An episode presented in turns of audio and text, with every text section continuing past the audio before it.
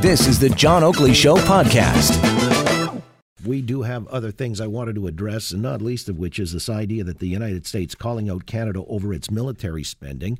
This in the form of a blunt letter sent from the U.S. government delivered to the Department of National Defense. It criticized Canadian defense spending levels and repeated American demands that Canada meet NATO targets. And so uh, Peter MacKay, who was one time defense minister, certainly knows about these matters. He's joined us on the line. I guess because this is a break from tradition or protocol. Mr. MacKay, good to have you on the Oakley Show. Good afternoon. Well, thank you, John. This is an important issue. I'm glad to hear you're you're zeroing in on it. Well, I'm kind of curious about the blunt letter. This is in quotations now because uh, this is our news team reporting on that. Uh, that seems somewhat out of the ordinary in, as, in and of itself, does it not? It is unusual. Uh, a blunt demarche from the United States is going to raise a lot of uh, concern in our capital and elsewhere. And I, I do believe that it's, quite frankly, born out of frustration. They've seen uh, Canada and other NATO countries, to be fair, uh, not moving in the right direction when it comes to our commitment to get to those 2% of GDP levels that we promised to do in 2014 in Wales at a NATO meeting.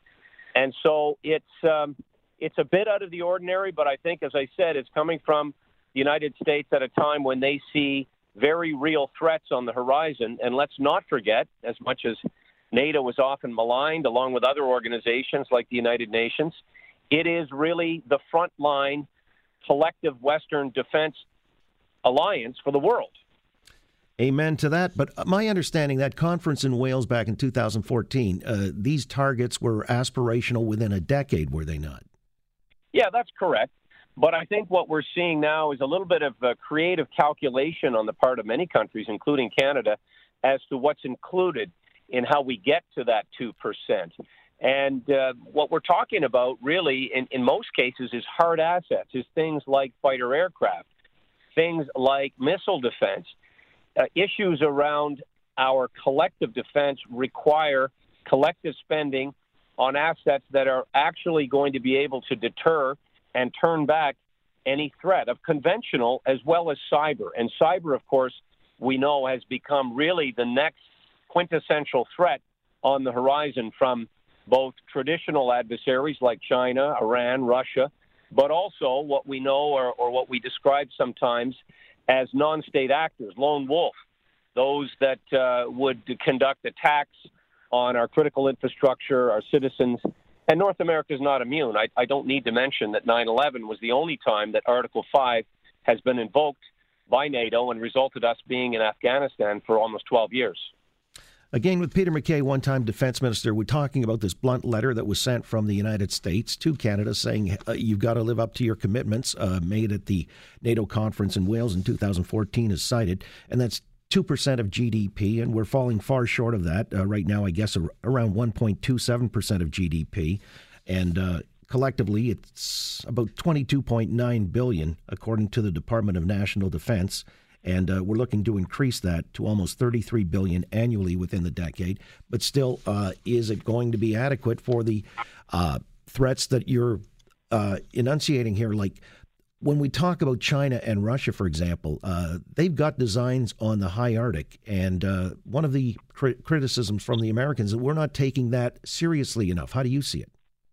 I, I believe that is the case, and during our term in government and, and my time at defense we did, in fact, put a lot of emphasis on Arctic sovereignty and security. We had annual military exercises in the Arctic. We utilized and, and uh, very much involved our Arctic Rangers, who are our First Nations people, the eyes and ears of the Arctic. We put put in place plans and budgeted for Arctic offshore patrol vessels, uh, icebreakers. But to come back to your point about Russia, they're becoming very active on the other side of the Arctic Ocean, they've recapitalized 14 military bases. They're renewing and repaving some of the Cold War era airstrips that are in the Arctic. And we know with the climate change reality, and it's real, the, the Arctic waters are opening. We are seeing much more activity, both what they call research, uh, recreational, but also military uh, presence in the Arctic. And look, there's another country that's looming large in this discussion, and that's China. China are not only building aircraft carriers, but they're building icebreakers. They have now status in the Arctic Council as a near Arctic country, although they're not very near, and they don't need icebreakers in the South China Sea. But they see the important transportation link that uh, that goes from east to west, and they want to capitalize on it. But these are internal Canadian waters, and so the point I would make, John, is we have to work very closely with our most most important ally, which is the United States of America. Let's not forget that other very critical uh, military component of our mutual defense in North America, that being NORAD. And uh, in addition to the necessary vessels, military vessels, and others, we need fighter aircraft. And we needed, and I take personal responsibility and interest in this, we needed to buy F 35 aircraft. I, eventually, I believe we will. Mm. I'm quite certain that eventually we will. But we're now losing our place in the queue, and we're, we're basically forfeiting billions of dollars that we've already invested in this aircraft that we've been part of the program going back to the 1990s under a previous liberal government. I find it interesting, you know, just to back up a little bit with uh, China and Russia having designs on the high Arctic. Uh, they don't recognize our sovereignty. Uh, in fact, the Americans even draw it into question. How could we possibly assert our sovereignty in the high Arctic? Well, in short, having a much more permanent presence there. Now, that's easy to say. It's very expensive. It is prohibitively cold in many cases. We need to put down more infrastructure, including finishing up the deep water refueling station at Nanisivik. But we need to make those investments for the longer term protection of Canadian sovereignty and territory. And look, let, us be honest, there, there is a, a massive interest on the part of many countries in our water supply, in our resources, in our sovereignty, and it is a direct route. Canada, of course, is the route in which any rogue missiles or others would come into North America. And so having some sort of an early warning system, I'm not advocating for weaponizing the Arctic, but having what is the modern equivalent of the DEW line, which is a tripwire that will tell us uh, when those potential threats are present. We know there are going to be submarines, nuclear submarines, with deep water capability under heavy ice in the Arctic. We don't have that capability. So we need to work in unison with our, our best friend and ally, despite the occupant of the White House or the occupant of 24 Sussex, military to military, we need to work cheek and jowl with the Americans to protect North America again, and the DEW line, by the way, distant early warning line, uh, which right. was, as you say, the tripwire. But you know, let me reference Trump because you know, uh, yes, he's been considered the great disruptor, but not necessarily for the worse because uh, Jens Stoltenberg, who's the Secretary General of NATO, has actually paid him compliments for getting people uh, off their duffs and spending more uh, on NATO, making a greater NATO contribution. In fact, uh, you know, threatening to withdraw or, uh, you know, he's upset the apple cart, but he's gotten the attention of people. There are countries in the Baltic that are meeting the 2% GDP demand. Uh, so do you think maybe in a way, he's firing a shot across the bow and giving everyone a wake up call. Yes, I think he is, and, and I don't I don't disagree with you. In spite of the reputation as being a, disruptor and having made some very, um, let's say, undiplomatic comments, he is pinning the rose on everyone to do the right thing when it comes to defense spending. He has put China on its heels, both diplomatically and economically, in terms of this trade war. He has called out Russia in many ways, um, and, and more needs to be done, quite frankly, in that regard. Let's not forget that they invaded Ukraine and, and annexed Crimea. They've uh, been threatening through cyber attacks uh, many of the Baltic states. But look, uh, we have to work with the Americans, and I'm, I'm proud to say that previous defense ministers that I've had the good fortune to work with have nothing but the utmost, utmost respect for the Canadian forces our men and women in uniform performed magnificently in Afghanistan. It, it renewed that great reputation of our citizens in uniform who do so much at home and abroad.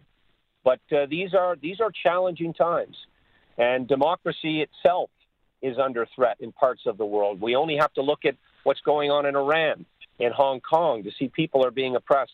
Canada can be a leader. Canada can be part of the, the broader international commitment through NATO, our, our commitments through NORAD. but we do have to invest.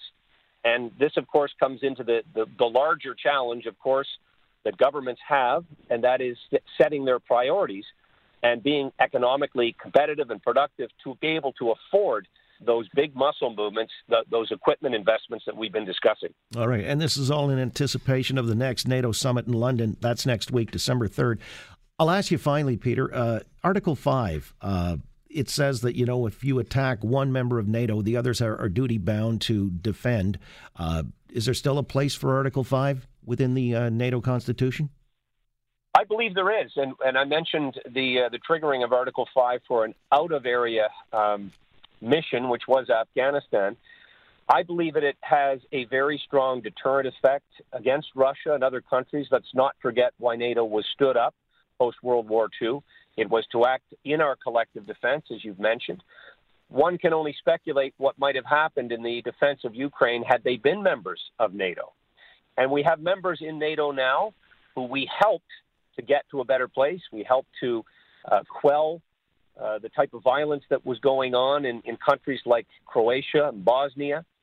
We have a lot to be proud of as a founding nation of NATO, but we need to constantly renew and revisit those commitments. And we need to have public discourse. And, and what you're doing is very helpful in reminding all of us the importance of this collective defense. So, Article 5, absolutely, I believe in. And expansion of NATO is something else I also believe in. Fair enough. Uh, I appreciate uh, getting a sense for uh, exactly what's in play here before the conference in London next week and where the Americans are coming from. Uh, I guess by giving us the heads up, like everybody, pull up your socks.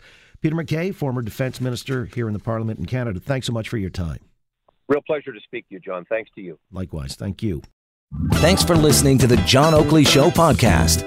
Be sure to rate, review, and subscribe for free at Apple Podcasts, Google Podcasts, and anywhere else you get your on demand audio.